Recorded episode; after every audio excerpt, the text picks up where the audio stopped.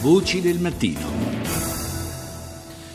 La Repubblica Centrafricana è ripiombata in una emergenza politica e umanitaria molto grave, più o meno in coincidenza con la visita di Papa Francesco, la ricorderete, e con l'insediamento del nuovo presidente. Sembrava che le cose nel paese si fossero avviate verso un certo miglioramento, ma negli ultimi mesi sono riesplose le violenze, gettando nuovamente il Paese in una situazione di instabilità che rende difficile anche il lavoro delle organizzazioni che sono quotidianamente impegnate nel sostegno alla popolazione. Ho raggiunto telefonicamente in Centrafrica Marco Ciapparelli, che è direttore regionale di Intersos. Diciamo che stiamo parlando di un paese che certamente negli ultimi 60 anni ha vissuto diversi periodi di crisi, l'ultimo, uno dei più gravi, è quello iniziato nel 2013, che ha avuto un momento di speranza tra il 2015 e il 2016, ma ultimamente effettivamente le condizioni in diverse aree del Paese si sono eh, nuovamente deteriorate.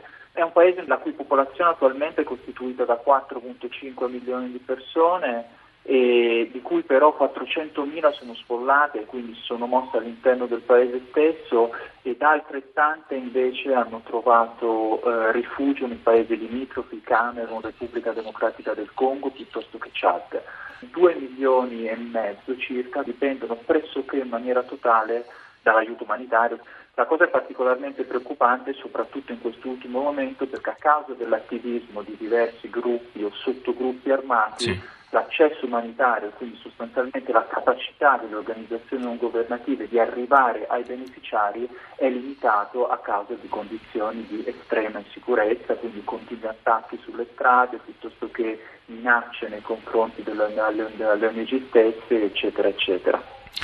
Beh, d'altra parte il eh, governo eh, di Bangui praticamente non, eh, non, controlla l'intero territorio e continua a esserci questa contrapposizione anche su base, diciamo, politico-religiosa che certamente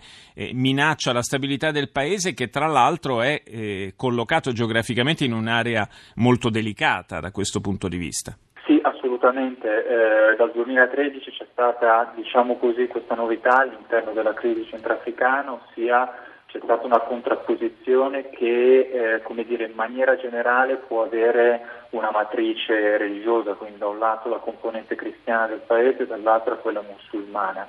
È evidente che il Centrafrica eh, dire, si è posizionato in una, in una, zona particolarmente delicata del continente africano e soprattutto abbia come, dire, come vicini paesi in cui ci sono altrettanti problemi. All'interno della Repubblica Centrafricana c'è qualche zona in particolare eh, che è, vive una situazione di maggiore emergenza nella quale non eh, si riesce a portare aiuto umanitario? Diciamo che soprattutto la parte centrale, quindi quella che va dal confine con la Repubblica Democratica del Congo fino al Chad, che sostanzialmente è composta da 3-4 diciamo prefetture, quindi regioni, fossimo in Italia, eh, è sostanzialmente quella zona dove corre una sorta di frontiera immaginaria chiaramente tra l'area geografica maggiormente sotto il controllo di una delle due fazioni e l'altra invece area geografica che è invece sotto il controllo dell'altra fazione. Che tipo di attività state svolgendo in questo momento e soprattutto siete messi in condizione di svolgere?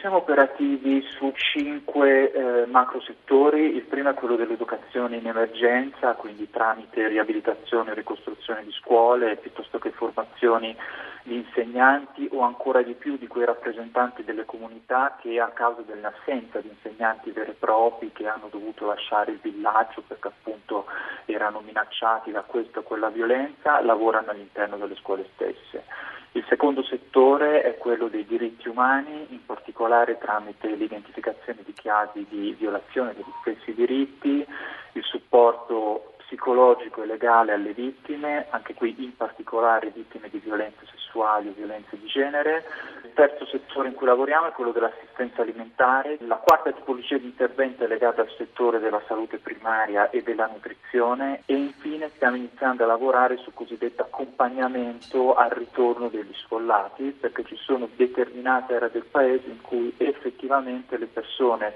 stanno cercando perlomeno di rientrare nella zona di origine. Siamo in grado di, di accedere a tutte le aree del paese In realtà la risposta è mediamente sì, con alcune difficoltà e con alcune situazioni eccezionali come quella che negli ultimi giorni abbiamo vissuto a Cabot a causa di una serie di eh,